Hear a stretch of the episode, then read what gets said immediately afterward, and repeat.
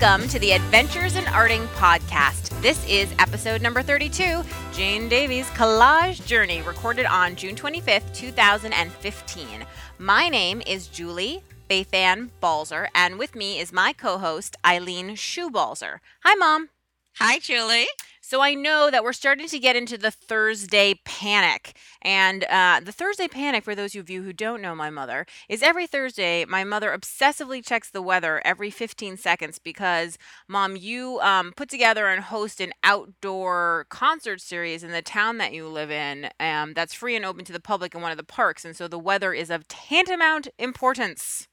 Well, it's not just Thursday. I start checking immediately after the concert for the next week. I, I just become hysterical about it, You as if I could influence it by just looking, you know. I know, I know you do because literally I will call you and I'll be like, How are you? And it will be like a Tuesday or Wednesday, and you're like, It looks like rain on Thursday. And it's like someone died. Well, what's interesting is because you have bands who have to set up, you cannot wait till the moment the concert starts to decide rain or shine. So, and then people get angry at you if you call it for indoors and it doesn't rain. But I have had the opposite happen, and it's terrible because then the whole concert is canceled and nobody gets music. Meaning the opposite, meaning you don't call it for indoors, but then you can't do the concert. Yeah, it starts to rain and that's it. Now, you have always, and this is probably one of the reasons that I am an artist, is you've always been a great supporter of the arts in, in every sense. And you started this free summer concert series in town because, well, because why, Mom? Well, in the year 2000, I was on a committee and we were celebrating the year 2000 and we planned some events. And another woman and I, uh, as part of our duties, had an outdoor concert and people loved it. And we had a sort of little used park and it turned out to be wonderful. So then the next year we decided, well, why not just do the concerts? And then she moved and I just kept doing it repetitively as I do so many things. And now it's 15 years later. But you're very careful about how you curate the concert series, which I often think is like curating a museum exhibit or anything like that, because you're always trying to get variety from year to year, along with a couple favorites. And also, I know you talk a lot about introducing people to different kinds of like world music and stuff, so it's not all the same stuff every year. Well, the audience is very eclectic. And so you can't just have one group being satisfied. So there's one group who would love it if every concert was a big band concert. And then there's another group who would love, you know, blues at every concert. And you just really have to vary it so there's something for everybody. Because since it's a free concert and it's sponsored by the town, you want everybody to get at least one concert that they like. Which is good. So, uh, I know you've got a whole bunch of cool bands that are coming and that you're excited about. And I think one of the most fun things that you get to do is they send you their CDs, right? And you listen to the music and try to put together what you think would be an interesting program. I do get a lot of these uh, CDs from the bands, although a lot of them now they have websites and they just ask you to download the music from there, and then you get to see them often uh, because it'll be a little video of them in concert, so you get a sense of that. Because one of the things I look for is a band that uh, has some interplay with the audience. Uh, we're in an outdoor situation with noise, traffic, kids running around, dogs, airplanes. So you really need the audience to connect with the band and vice versa. Otherwise, uh, it just doesn't work in that kind of setting. I happen to be a big believer, and actually, I have a public art post on my blog today, but that a- anytime you can bring art of any kind, music, dance, poetry, visual art, theater, whatever it is, to people in a free and accessible way, I think you never know who you're who you're going to touch, who you're going to reach. Well, I'll just finish with this. You know, nowadays kids don't get to see a lot of these kinds of uh, free concerts. Uh, with real live music with real live musicians of all kinds playing they they see it on TV or they listen to it on the radio or they download it but for little kids to be able to see actual musicians playing singing performing i think that has an influence on them going forward as to whether they want to be a musician listen to music, go places where there is music. I just think you can't help but influence kids to think about music as an integral part of life. I think that's true. Well, I certainly know you you you brought me to a lot of live music when I was a kid, and what an accomplished musician I am. I was just gonna say, my work is done. Totally tone deaf. Anyway, uh, our guest today, who also I think is very actively involved in her small town life up in Rupert, Vermont, is Jane Davies. And Jane is a full time artist working in collage, painting, and encaustic. She offers workshops at her studio and nationwide, and she teaches a lot of them, by the way, focusing on helping people to find a personal and playful approach to art. And beginning as a potter in the early 90s, selling her colorful hand painted ceramics at craft shows, Jane gradually transitioned into freelance art, designing tableware, fabric, paper goods, stationery, and other products using painting and collage as her medium. And for the past several years, she spent most of her efforts towards teaching, writing, and making art. So, welcome, Jane. Thank you. And you had actually, I remember you have a very small post office, right, in Rupert, and you were putting—you—you saved it with uh, by having people send art. Ha! I'd like to think that. Well, the three or four thousand people that that sent me postcards, most of which were handmade, um, did a great deal to increase the volume of mail going through this little post office, and it is not going to close anytime soon. So So I don't those fantastic! I don't know if those two facts are related. I would like to think so. Um, but no, the post office is staying open. So thanks to everybody who sent postcards. Which is We'll just take credit for that, okay? What what did you end up doing with all the postcards? I have them um, stored safely in boxes where the mice won't eat them, and I'm not I'm not quite sure what I'm going to do with them. I'd love to display them, but they have many of them have content on both sides, and so displaying them wouldn't it wouldn't work to just put them up on a wall. Um, if you have any ideas, please let me know. you need a clear wall, Something like that, or like put them in plastic sleeves and hang them like a mobile. I know. I You know what? thinking sure of they hanging Actually, it totally makes me think of the sketchbook project. Are you familiar with that? Out of Brooklyn.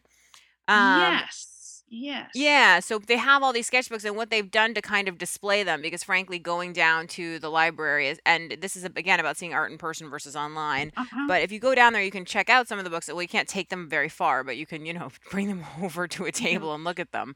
But you can also they've digitized and you can actually see in like a little click through gallery. I mean, now this would be a huge pain in the Mhm, butt for you. I recognize that. But, you know, I think that is one of the ways to look at for people to be able to see small art.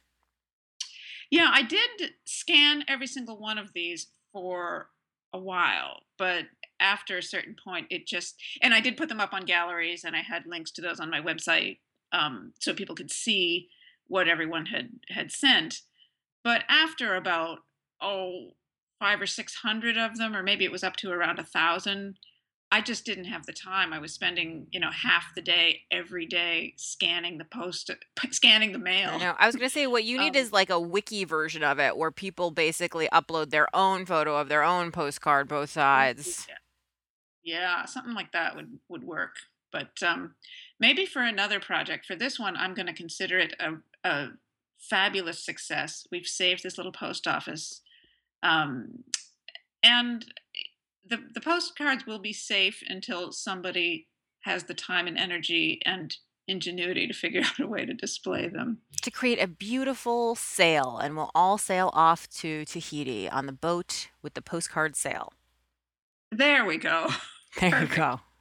Um, now I have been lucky enough to actually be been to your little post office up in Rupert, Vermont, Yes. um, which is right next to your house and your studio. And I'm wondering if you would tell us a little bit about the space that you call your studio.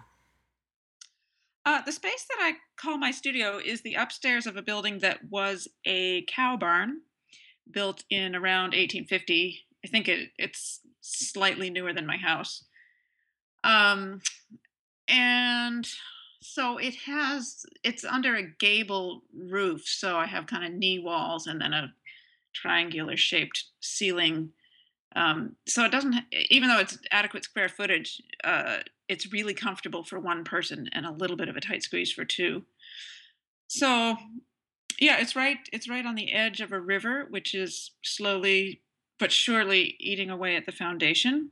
So um something's going to have to happen at some point. I was gonna say the river becomes less and less beautiful the more it eats away at the foundation, I'm sure. It's lovely. I can hear the river all the time, even in the winter, um, 'cause the studio is right on the edge of it. So, it's a little bit of it's a little bit of a challenge just thinking about the building structurally. Um, so I'm considering it sort of my temporary studio and hoping it'll last another 4 or 5 years. And I know that I've seen some videos, and by the way, if for anybody who doesn't, uh, read Jane's blog, you should. She puts up tons and tons of great process videos all the time, and I've seen where you have tacked up some paper to your wall and just gone ahead and painted right on it. Yes. Um, well, I I put some Homasote up on one of the end walls between 2 windows, and then I built another wall coming out from the gable wall, and then I just more recently, I, um, I kinda made 2 movable walls, putting Homasote on these big shelving units on casters. So I've made myself some vertical wall space because recently I'm trying to work a little larger on the wall. Um, so that that's been kind of the challenge with the studio space. Now it's working perfectly well. I think working on the wall is a like, the best way to work. If I did not have to have an easel if I weren't a renter, I would love to be able to just nail into the wall and go. Oh, yeah.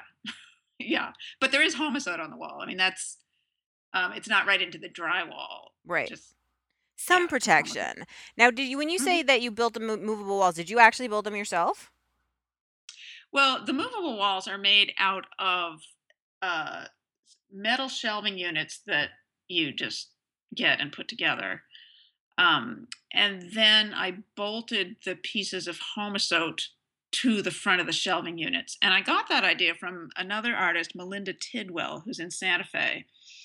Um, I went to her studio, last summer briefly, and she had these fabulous shelving units with the with it wasn't Homasote, I think she had a different a different material, but a flat surface bolted to the shelving units, and I thought, "Wow, that is the answer. That's that's what I can do in my studio." And it's on casters, and that's what makes it movable, or Yeah, yeah, the shelving units are on casters. I should take a picture and just post it on my blog because, uh, it's pretty useful.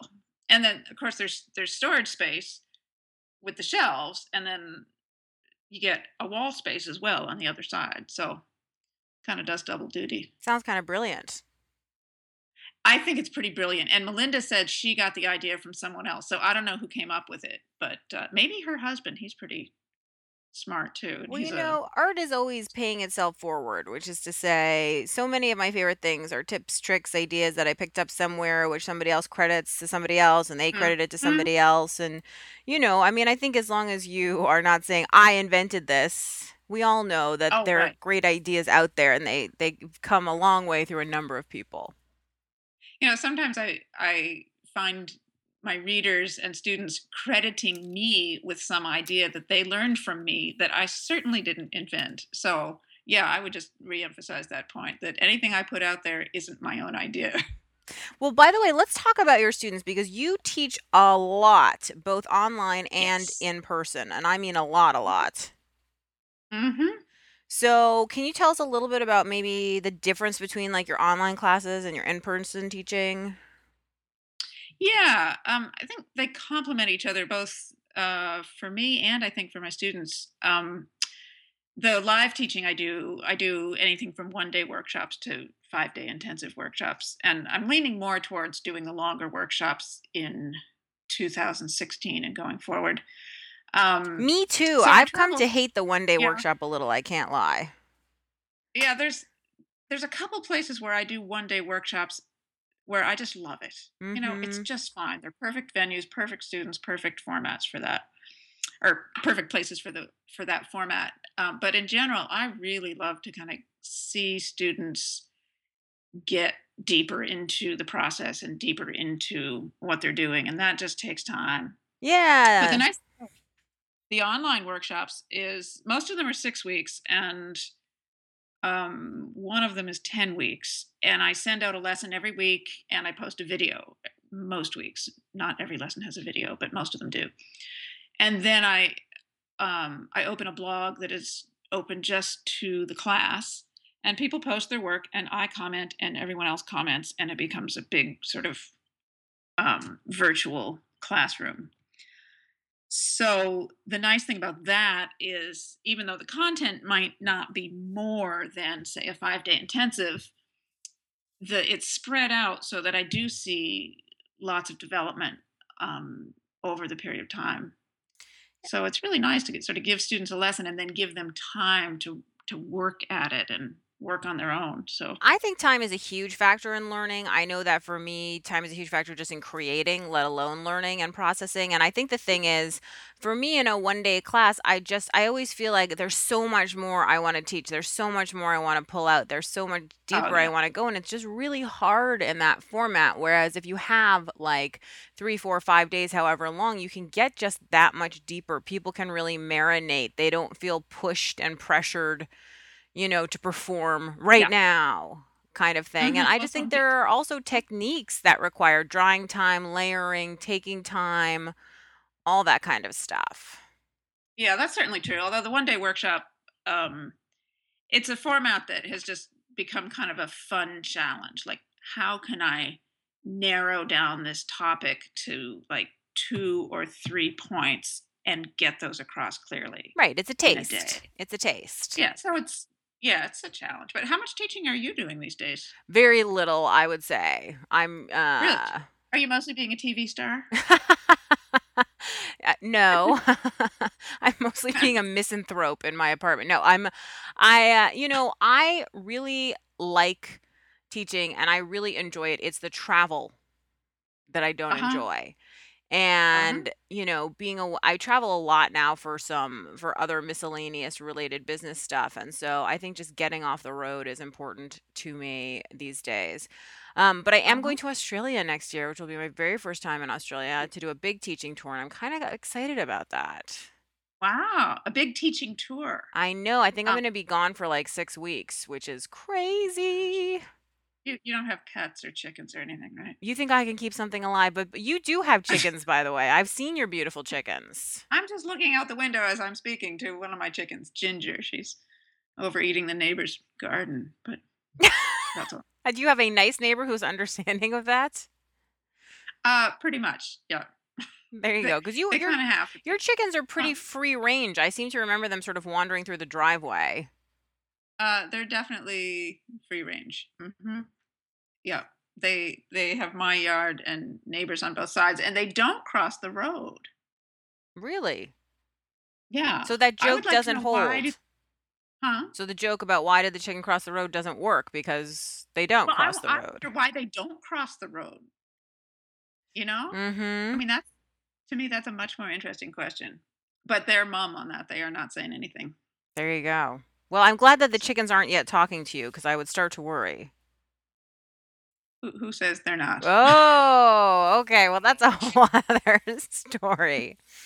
Now, by the way, about your online classes, I know that you limit class size, and I'm just curious about that because yes. very few teachers limit online class sizes. Because I think, uh, you know, you can have a thousand students in an online class in a way you can't in an in-person class.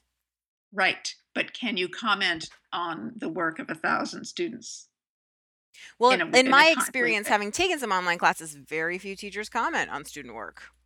So what's up with that? I mean, where's the teaching there is what I'd like to know. I'm sure um I mean it just doesn't seem like it'd be as much fun. Uh I don't know, maybe I ought to try it. Like, here, do this stuff and I won't comment.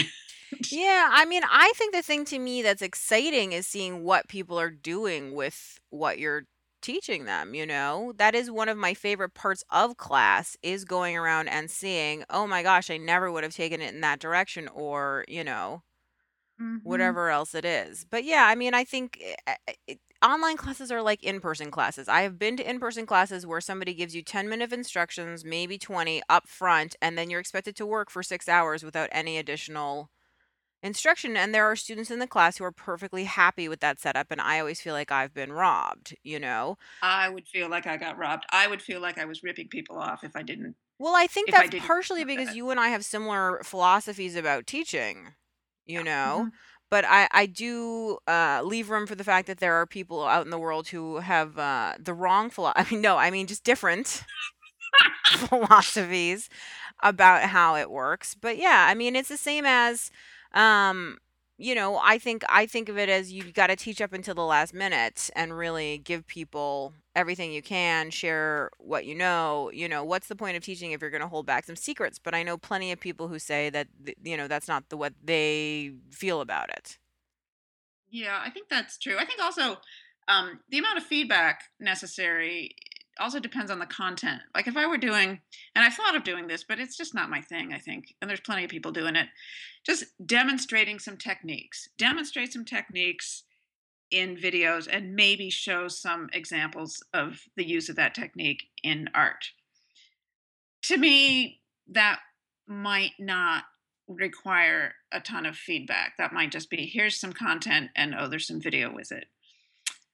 Um, but I I don't really teach technique based classes, although people have been asking me for a couple of years to do a, a Gelli plate printing class. And my answer is just there's tons of information online for free, just, you know. But finally, I caved and thought because I've been teaching monoprint collage as a one day and two day class for a few years now. And I thought, no, I really have come up with some ways of using this that might be worth doing an online class. So but that that's sort of the first class I'm doing that is going to be for the first few lessons, it's going to be technique based. Mostly my classes are concept based. So, you know, I have a couple of different classes on composition and um, I have a class on color and it's not just color theory. It's like I give them exercises and assignments that sort of require students to to think about color and to understand how colors relate to each other and then use them in a certain kind of context and that kind of thing really requires feedback.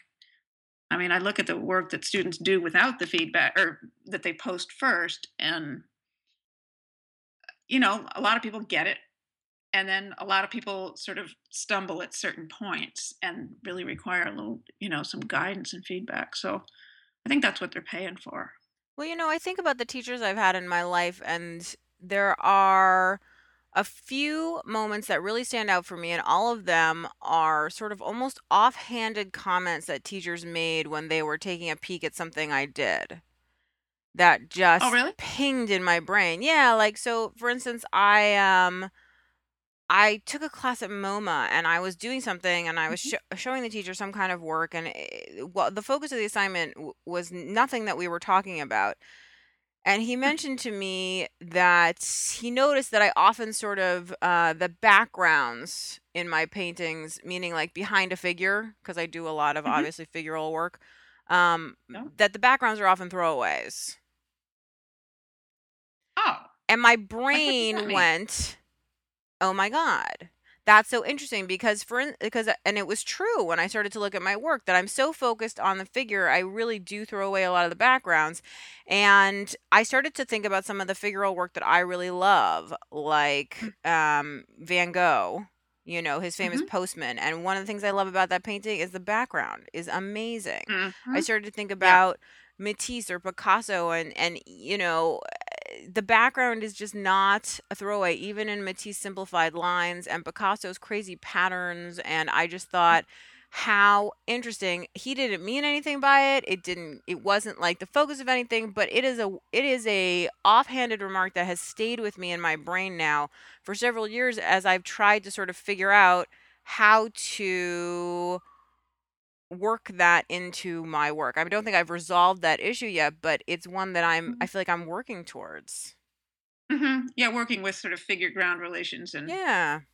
don't have to be figure and ground as separate entities. Yes, I know a lot of times people say, "Oh, I'm just painting backgrounds," and I kind of hate the word background because people often seem to mean it as um, a kind of unimportant throwaway. Um, like I'm just making backgrounds. I think means I'm just painting papers without paying any attention or something like that. I'm not quite sure, but You know, on a um, film set, what they call the extras, they call them background. oh, is that right? Yeah, they don't Huh. say bring in the extras. They say bring in the background. Ooh. Because that's what they are, right? They're the little points and dots that fill in the background. But Mhm. it's interesting Interest to me just your whole idea about background too because you're an abstract painter.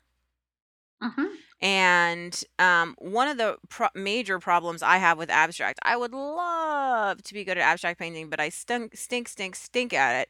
And part of it is Except, can I just object for a second? You did some awesome work at the workshop you came to here in Rupert a few Well, years ago. thank you. You must be a very good teacher. Um, I'll I'll take the credit for it. It'll be fine.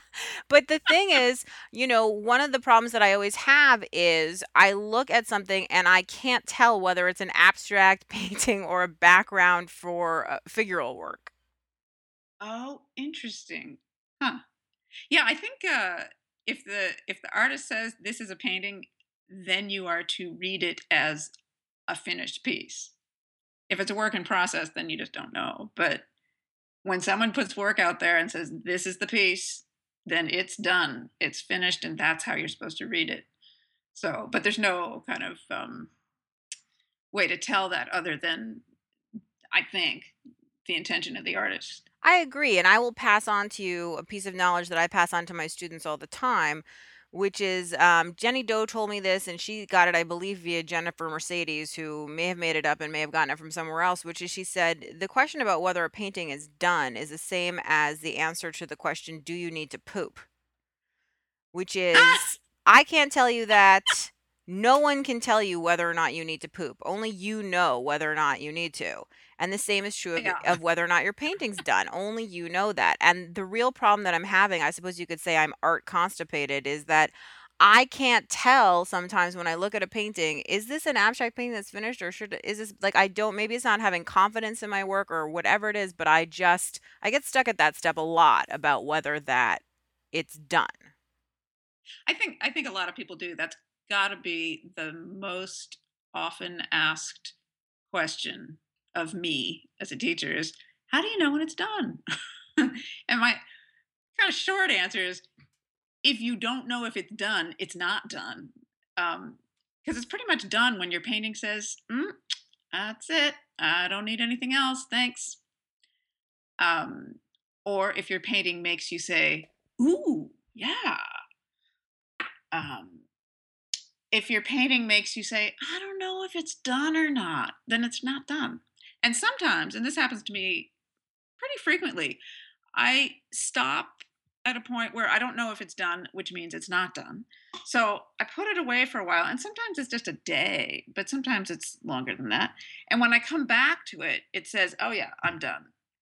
Um, so sometimes the painting doesn't need any more marks on it or anything to be taken away for it to be done, but it does need to sit and make a decision.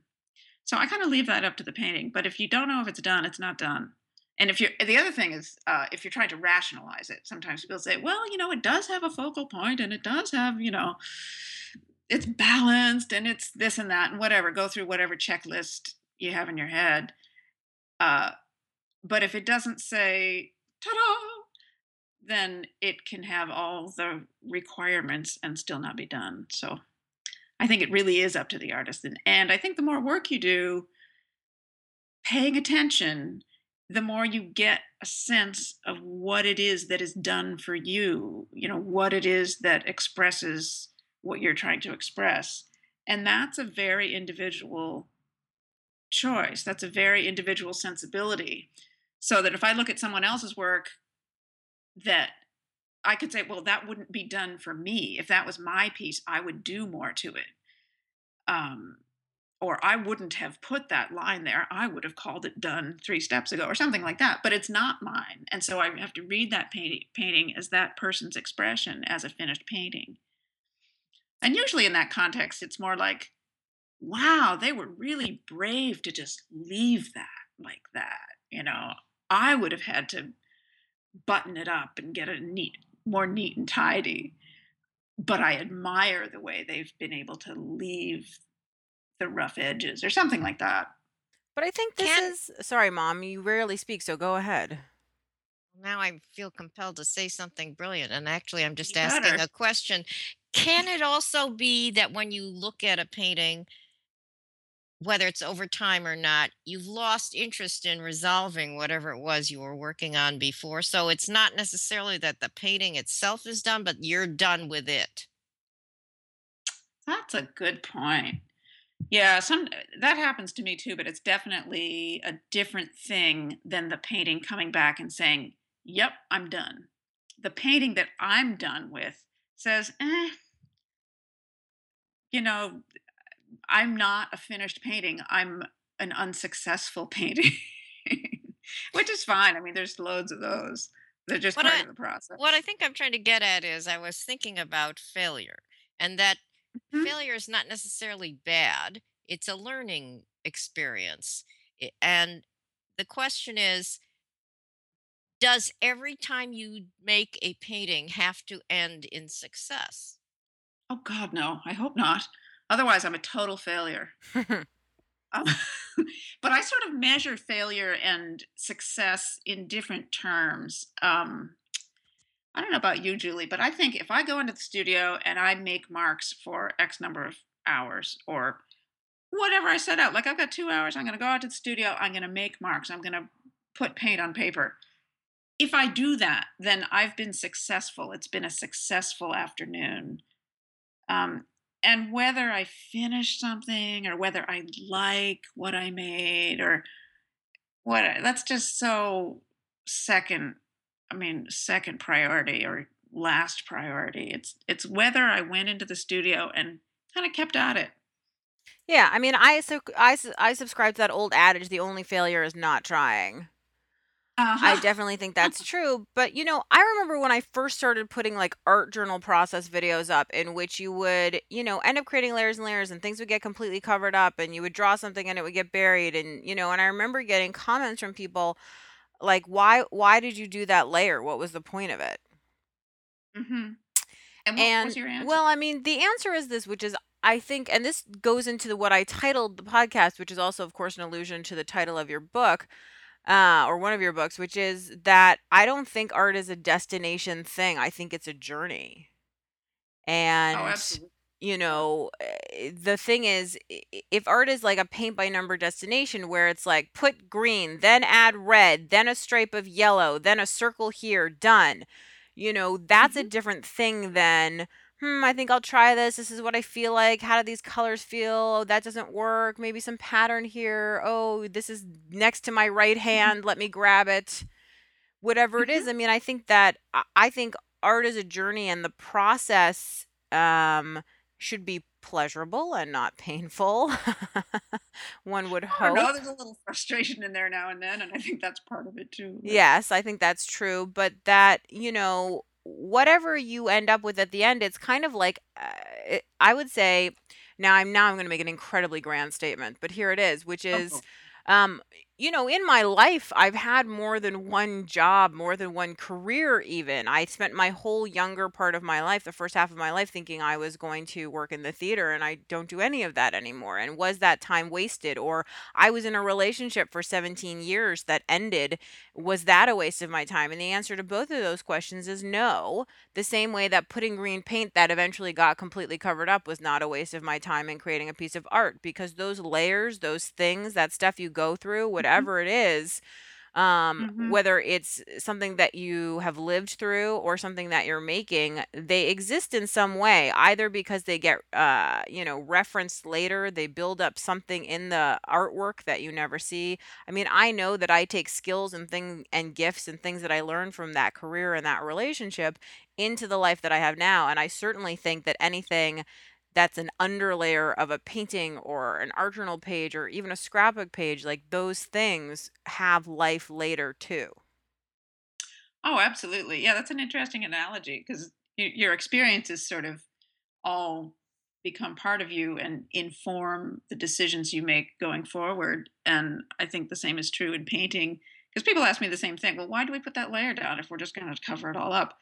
Well, you got to have a starting point, and I think each layer sort of in each mark kind of informs the next mark because each each mark you put down, each layer you put down, each element you add to a painting changes the whole. And so that means it sets up a different a di- now you've got a different problem to solve, you know, and then you add another mark, and then okay, then it's a different piece, and so you've got to move forward from that from where you are. But each layer and each mark informs the next one, the next thing that you do, even if the next thing you do is cover the whole thing.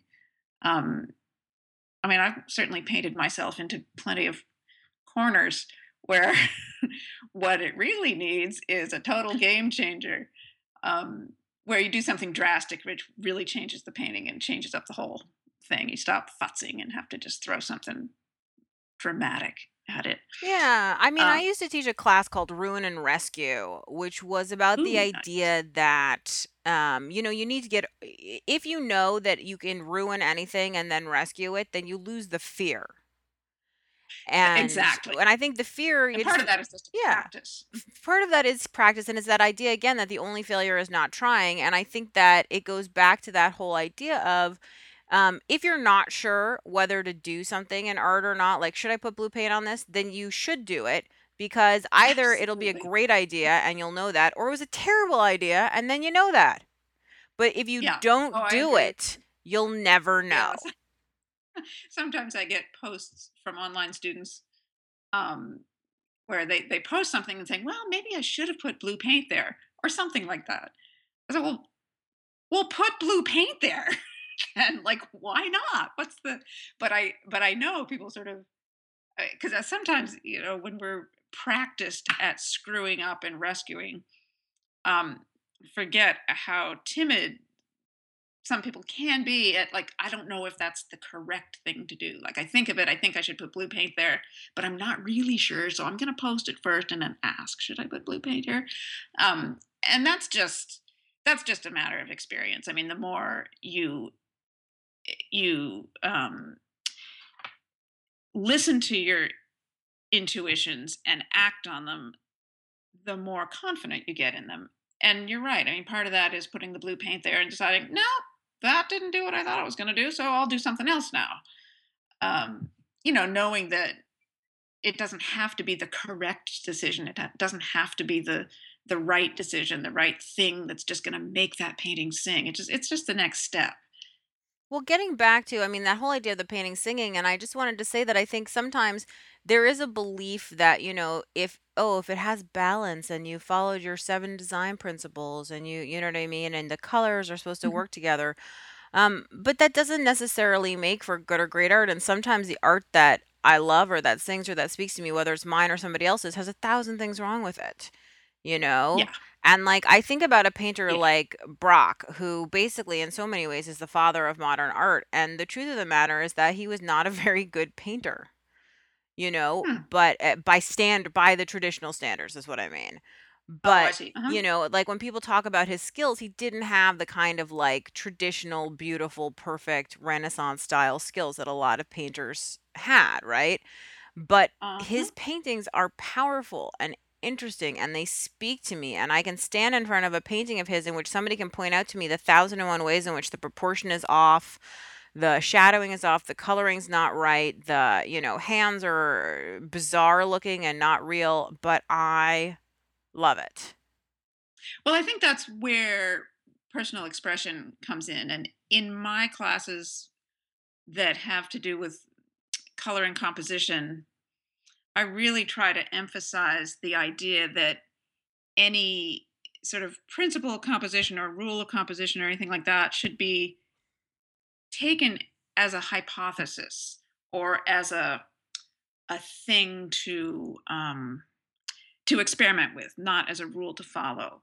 So if we're talking about um, let's say what say a focal point and i know there is some rule out in the world there that says your focal point should should not be dead center and it should be in one of the quadrants about halfway up or something like that and yeah there's a lot of work that is powerful work that has that characteristic but there's at least as much work that's just as powerful that doesn't and so who made that rule and why?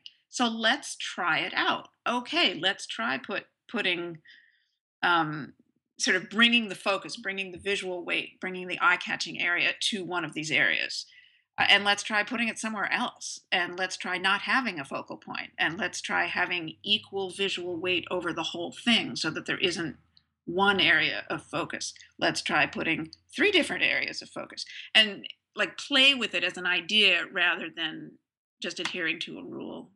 Yeah, I mean, art is as individual as people, which is to say, there's no like there isn't one set idea of how you should live your life or who you should be or what clothes you should wear or what anything else like that. It is all according to like your personal style, your ideology, where in the world you are, even where in the Mhm. country you are, you know. And the same is true of art. Like, you know, I I think when you look at the art that people make through their lives, it often transforms and changes like they do. It often Yeah, transforms and that's changes based true. on where they move to or live. It changes and transforms based on the supplies that are available to them. I mean, it, there's hmm a lot of stuff where I think uh, right and wrong in art is a dangerous is a dangerous dangerous idea. You know, hmm you ladies are, I'm so much older than both of you, or shall I say, I am more venerable than both of you. Nice but I can choice of remember words. in growing up where, for example, you would never wear pink and orange together. That was Right. just, There's there were that. rules. You would even blue and white shirts green. after September 1st or after Labor Day, forget it. I'm sorry, are I you just serious, mom? Like people like you like never, you would unilaterally never. people would never wear pink and It was orange? improper. You would never wear black and blue together. Just these were rigid rules that everybody sort of accepted as the right rules. And I think what happens you're absolutely right, is you get influenced by uh, by other people, other cultures, other times. But I also think that sometimes you, you don't even realize that you're buying into these rules because they're kind of subconscious.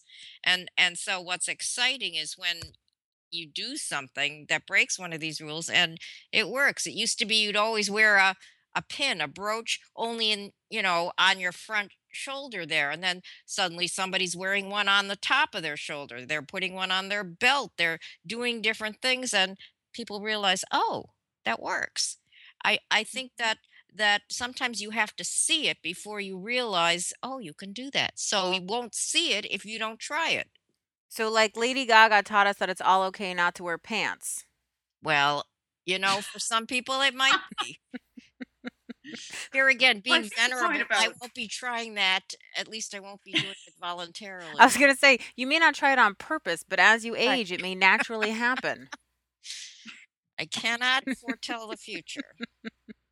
I think art is just as subject to um, fashion Yes. as as anything else, and I think you're right that we we adhere to all kinds of cultural expectations and rules without without thinking about it or without knowing it until you're i mean if you go to a, a culture that's that's quite a lot different then you notice a lot about your own culture right? I mean that's um kind of standard practice um and i think these rules that we have about art they do come from somewhere. We are in a particular time and place and culture and they do have their roots somewhere um so i wouldn't it, i wouldn't want to just like dismiss them as meaningless um but okay there's a if there's a set of rules there it's it's not a bad practice to become aware of them and then challenge them Yeah. Well, rather than I would not knowing say what you're doing at all an enormous swath of contemporary art is is uh, unaesthetically appealing on purpose.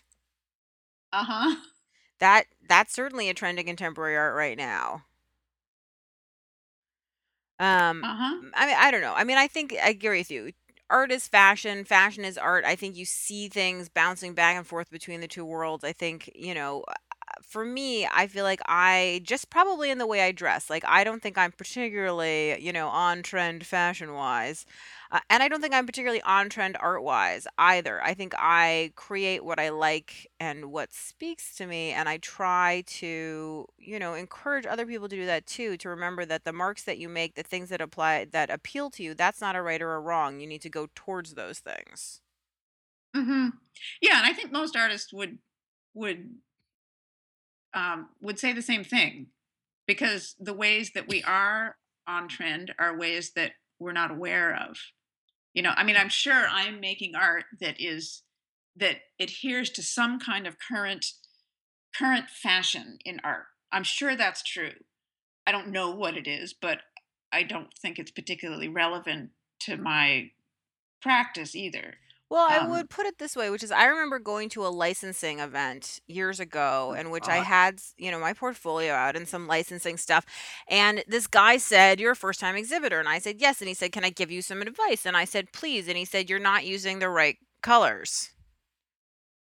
All right. And I, Which was that the licensing show or the Surtex it show? was uh, when CHA used to have a licensing thing. Oh God, right. Okay. many hmm years ago. And so, and I was like, Yeah. "What do you mean?" And he said to me, "Well, this is not the gr- the current uh, green, and this is not the current hmm red, and da da da da." And it hmm it sort of blew my mind. Oh yeah, that's what the licensing world is all about, dear. Yeah, and It's that I did that licensing for 10 years. is a very different kind of art creation because it's not Mhm. the art that you create is not the art that like sings to you. It's a much more, I guess I would say editorial in the sense that like it, it needs to be edited by other people to be quote unquote right. Yeah, so the challenges in doing that. I mean, I did freelance art for 10 years and I enjoyed the work. What I didn't enjoy was never knowing when or if I was going to get a paycheck and from whom.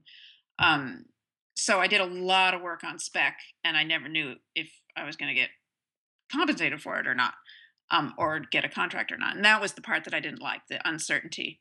Um, I mean, I did manage to live on it, but it was just an uncertain kind of anxious life. Uh, but the challenges are different. Uh, it's like you are given kind of a set of parameters and then you work within those, or you bust out on your own and do your thing and become a huge success or not. Um, and there's kind of not a ton in between. I mean, there's a lot of work in between, but you know, if you're really good at following trends or you're really good at doing something that's very um, fresh and different and personal, and that catches on, then you can be very successful in that. But yeah, kind of trying to halfway follow trends and do your own stuff. It's just, um, I found it really confusing. I'm, I'm not good at following trends. And so I, you know, I did okay, but it wasn't nearly as fun as teaching. Well, I think licensing is a it's a completely separate career, and I think there's this myth that some Oh, yeah. artists have that they can do it as part of what they do, but I think it's the rare mm. artist whose work naturally fits into, you know. It's a different activity. I mean, it, it's a really different activity making artwork for products that have to sell. It's a different it's a different activity. It has its own challenges. It has its own areas of creativity and it's it's different than doing fine art. I mean, it's the same with with a craft like production craft business. I mean, I used to be a potter, so um so I know about that. It's a you know, it has different challenges um but not knowing what you're making as you're making it isn't one of them. You know, in fine art, I think the characteristic thing about about fine art is that you really don't know where your piece is going as you're making it. And to me that's the exciting part and the part that that keeps really that keeps art fresh, that can keep art fresh. If you know exactly where you're going, well, and you're just kind of banging it out, then it's a it's a different thing. And I think the work often suffers from that. But I think most artists or many artists that I've talked to and heard from and see really don't know where they're going when they're when they're painting and you just have to rely on a sort of intuitive sense and you have to have some kind of confidence in your own ability to move forward and you have to listen to your painting and it's a it's a whole different activity. Well, again, I would say this is the beauty of art, which is I think it all comes down to personality. Some people hate the idea that they don't know where they're going. Well, that's Oh, wonderful because then you can be the Not kind of artist who everybody. creates art where you know where you're going and there's a place for you. And if you're the kind of, you hmm know what I mean? I think that that is the thing too, which is what's that old quote? Um, we're all geniuses, but if we judged a fish on its ability to climb a tree, you know, he'd feel like an idiot his whole life. Uh-huh. And I, I think that is true, which is to say, sometimes I think when you're struggling with making it in one area of art or one kind of art, maybe that's just because that's not y- your the sweet spot for you. exactly. Yeah. I was just thinking about that today because um, I had someone in one of my classes. uh, say that she wanted to, for the next round of pieces she did, she wanted to become a little more systematic and methodical. And I thought, oh no, you don't. You're doing perfectly well with your your level of sort of methodology and intuitive going forward. And I realize that I do have some occasionally I get students who are very they want they really want to know where they're going and they are very sort of methodical systematic organized people and so they make the work that way and i i sort of think there's a place for someone like that in art making and my approach isn't it so i try to sort of honor their tendency to do that and and help them along the best i can but i'm sure there's you know someone else who can you know, who models that better than I do. Well, Um, I think I realize that, yeah, sometimes teaching, Jane, don't you think that one of the things that is scary and exhilarating and exciting about teaching is if you don't have a methodical way of doing it, you know, there is a moment when you wonder whether the students will be able to produce you know, because it's not a methodology necessarily in which you know, like it's going to go A to B to C. Whereas a lot of oh, right, teachers who teach and students take those classes, they have a, if you do ABC, it'll turn out like a Bob Ross painting or whatever. Do you know what I mean? Where you'll get something that you like that's recognizable. right, yeah, and and if anyone's taking my classes thinking they're going to get something that is recognizable and and predictable, they probably should take a class from Bob Ross or someone else. But um, yeah, I mean, I set up my lessons and my assignments in a way that doesn't doesn't predict the outcome as much as it sort of sets parameters for the process. And so students' work does come out very differently. And and I pat myself on the back when that happens. if everyone starts to look the same or look like mine, then um, mm, then maybe I need to change the assignment a little bit. That's a lot of pressure to put on oneself to to have a, a goal that's very specific because then you can be doing things that are right or wrong because the wrong things are the things that don't get you toward that goal. And I just think it limits your choices. Yeah, it limits you. You mean if if you sort of If have a you goal knew in of advance, I want this to look exactly like this. oh Well then god, well then you you're putting a lot of pressure on yourself because there's only one path that you can I see. Yeah, follow. yeah, And if yeah, you happen to not if you happen to deviate from that path, you've done something wrong. this is the thing that freaks mean, me out about commissions. Oh god, I don't do them. I I can't. Do either. I can't either because I can't stand the idea that somebody would have an expectation that it was going to look a certain way or they want it to be blue and have a an elephant or a butter. I, I yeah, just am like, oh my god, you're going to hate whatever I. I just I I can't do that. yeah. I think when someone does wants a commission, I I immediately think they have something in their head and they want me to be their technician and I don't know what's in their head and so I'm going to fail. So I just I just don't take them. I mean if someone says, "Oh, I really like this painting. Could you do one that's, you know, Just 6 like times it. size?" The answer is still, you know, I can try, but it's going to look different than what you think it is. And if you still want me to try, fine, but I'm just warning you. so I don't know. Yeah, I can't really paint direction either. So I think it's just really hard to recreate. Like the few times I've ever been like, oh, you know, I really liked that piece that I did, whatever. Let me try to recreate that. uh, that's always sort of a loser. I think if you go towards, oh, I really, uh, you know, e- enjoy circles, then that's a separate issue. But it's just never going to look like that Mm. original thing somehow. I do. I agree with you, and I sometimes take a piece that I like of mine or of someone else, um, just steal it, and instead of saying I'm going to make a piece that looks just like that, I say I'm going to make a hundred of those. hmm I mean, I don't actually make a hundred; I might make twenty, but I'm going to make a whole bunch of those. And what I mean by that is I'm using that as a springboard, and I'm going to play with the elements that are in that piece um, or play with what looks like the process of that piece or something.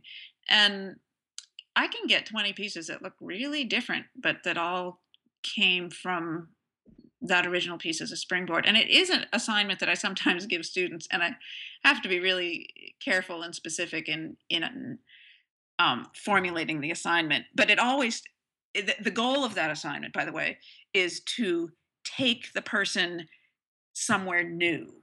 The goal isn't to make the painting look like their inspiration piece. It's to give them a new way of doing mark making or make them try some new visual vocabulary that they can then develop and make it their own and that sort of thing. I mean, if it ta- or it might it might take them in the direction like, oh, they decide they really hate that piece after trying to do it, and they go somewhere completely different. Um, but it's always an interesting process and result in terms of teaching when I give people that assignment, and also just when I give myself that assignment.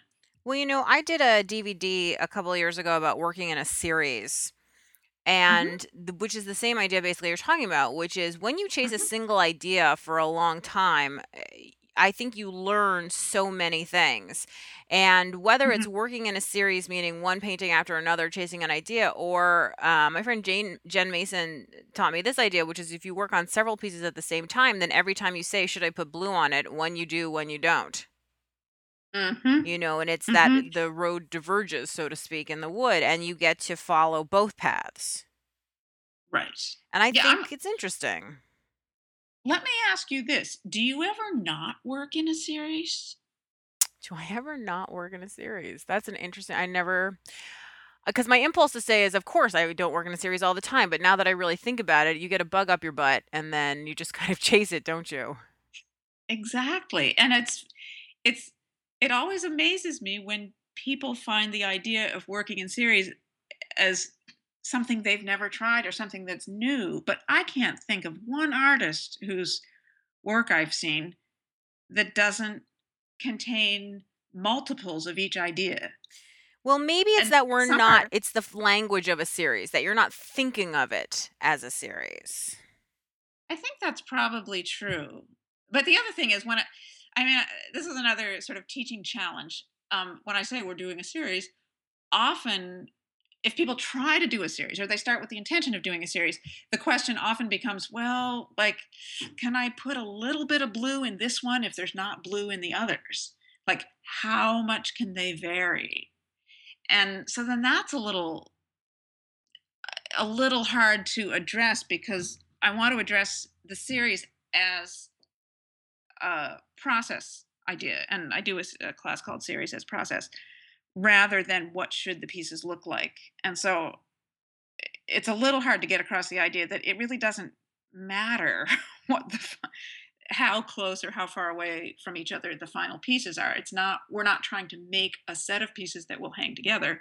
We're trying to chase an idea. And I like your terminology there of chasing an idea. Yeah, So you come up with a set of parameters that you want to chase and then and it use that as a changes. springboard. Like you keep Mhm. like like we always say in like the title of this podcast, it's a journey. It's a journey. And like, you know, I think the, my favorite one of my all-time favorite road trips was when I drove across the country and we didn't really have an agenda. So if you saw a big sign on the side of the road that said the world's tallest pie, 7 miles, you could say, "Hey, let's go see the world's tallest pie and eat some of that you know and i think like art is like that too which is when you yeah. when when the world's tallest pie shows up you got to go you know take a detour Right. because it's worth Yeah. it and i think um i often talk about on my blog and stuff i talk about like follow the shiny ball like whatever it is Mm. that grabs your eye that interests you go towards that don't force yourself to stay in something that's not interesting to you at that moment Right. And that's that's the difficult part as as an artist and as a teacher, I think, um, in communicating the the idea of series as process. I mean, that just I, f- I find it a productive way to work to to chase down an idea over the course of a number of pieces and then um but if you're bored with the idea or you're done with the idea then there's no reason to keep going but hopefully in the process a couple of other ideas show up that you might you know the seven the what is it the tallest pie in the world Yes, it was. They were they were literally like a foot and a half of meringue on top of all the pies. It was good. It was tasty. Mm. A foot of meringue. Okay, so if the foot of meringue shows up, I mean, hopefully some feet of meringue show up in your the process of chasing one idea, some other ideas show up, and you have the opportunity then to follow them.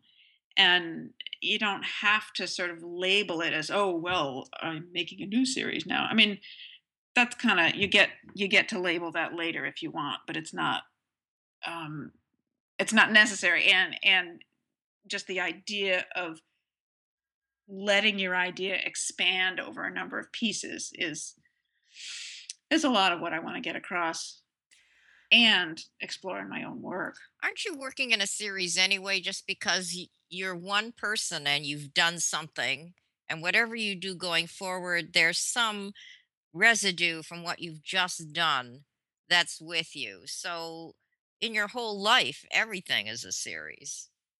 Exactly. I mean, then how do you define the series? Well, hmm, you can look at the work after the fact and say, okay, well, this is a group and then that's a group.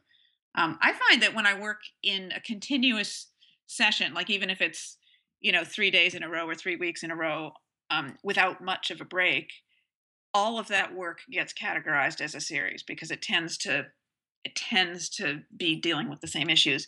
And then if I take a break and I go teach for a while and then I come back to the studio, I might have a new idea. And so the work I do going forward has a different look or deals with a different set of ideas. So I find that my series tend to be defined more by by work sessions. They just do end up being series when I work on them sort of continuously. Well, I was gonna say also because of just the mess in the way that I work, like, so I'm reaching for some of the same paints sort of over and Yes. over, some of the same tools because they happen to be out and there and blah, blah, blah, blah. Mhm. Um, so I could talk to you for another 6 hours, but can you believe we've actually already talked for about an hour? I think we have. I know, amazing. So I do wanna mention, Jane, that you have a new website called Jane Davies Art. Gallery. Um, do you wanna tell us a little bit about that? Yeah, I opened that just uh, late December, and it's not um, it's not replacing my current website, janedaviesstudios.com.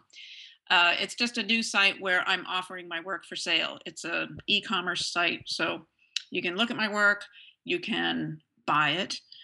Is it Um, prints or is I it original work or is it both? it's original work, but there's a link to Fine Art America where I sell a lot of work as prints. And there's a link to Jane Davies Art Gallery um, from my Jane Davies Studios site. Just in the menu, it says gallery, and that goes right to the new site. So instead of having a gallery on my Jane Davies Studios site, it, I just created a new website for it that, that is an e commerce site. Cool. And has it been a good, great, wonderful success for you? Oh, absolutely. Selling work right and left. I just can't keep it in stock. that's, what, that's what I like to hear. no, I've sold a few pieces, but to tell you the truth, I it was a big push to get the website done and up and live. And um, then I had a stint of teaching, and now I'm um, going to start marketing it a bit. I'm going to start sending out newsletters and um, put new work up on a regular basis. Um, I have an assistant now who can help me with that and kind of keep it Ooh, you have an assistant. That's so fancy, Jane. isn't this? yeah, she's awesome. So she's virtual, so she's not in my lap. She's um, somewhere in Massachusetts. Well, that's nice though to have someone to help. I keep I You keep talking to people all the time about their assistants. I want to always hear, "How's it going? How'd you find them? Is it working out?" And across the board, everybody, I've never heard a single person who didn't say it's awesome. Do you have one, I do Julie? not. I try to make I've tried to Oh, force my mother to be my assistant, but she's very reluctant. hmm Mm. Hmm. and plus, Price might be she's right kind of though. the boss of me, so it doesn't work so well. I see. You're each other's There you assistants. go. There Yeah. you go. But uh, yeah, if you want info about that, email me and I will be glad to send you some. Cool. Well, So so uh, Jane, do you want to give? Uh, I know you gave a little a little URL information, but do you want to just tell people where they can find you online? I know you don't have an Instagram, which makes me super sad. sorry, I don't have a smartphone because there's no cell service in Rupert yet. So when there's cell service in Rupert and I can make real use of a smartphone, I'll get one and I'll get on Instagram. I promise. There you go. I'm just saying, if you think about it, like if you had lost your post office and you had no cell service, I mean, you guys might as well have gone back in time. Hopefully. there you go. That's part of the beauty of Rupert. There you go. Okay, so where um, so can where can people find you online? You have a Facebook page and stuff like that? I do. Just go to my website. It's Jane Davies Studios com. And from there, you can find me on Pinterest and Facebook, and you can find my blog from there, and you can find my Jane Davies Art Gallery uh, site from there. So if you go to janedaviesstudios.com, you can find everything. And mom, would you like to add anything on the way out? I'll just be here sitting by the phone, weeping quietly because you're not calling me. There you go. That's clearly what happens. Okay, so as always, you can find me at balzerdesigns.typepad.com. And as a total side note, I was teaching at Art Journaling Live in uh, Arlington, Texas. And the first question I got from the crowd was, Where's your mom? Just so you know, mom. Well, now they know. there you sitting go. quietly by the phone. Waiting for me by not to call. Can exactly. I just say, thanks to mom for doing that concert series. I totally agree with you that that young kids being able to be exposed to live music is so so important and enriching. Thank you for saying that. I agree. So leave us your comments or questions if you think that art and Jane and all that kind of stuff is important because we always love hearing from you. You can leave them at balzerdesigns.com backslash arting. And if you tweet about the show, please use the hashtag pound arting podcast, all one word, A R T I N G P O D C A S T. And thanks so much for listening. We'll see you the next time on the Adventures in Arting podcast.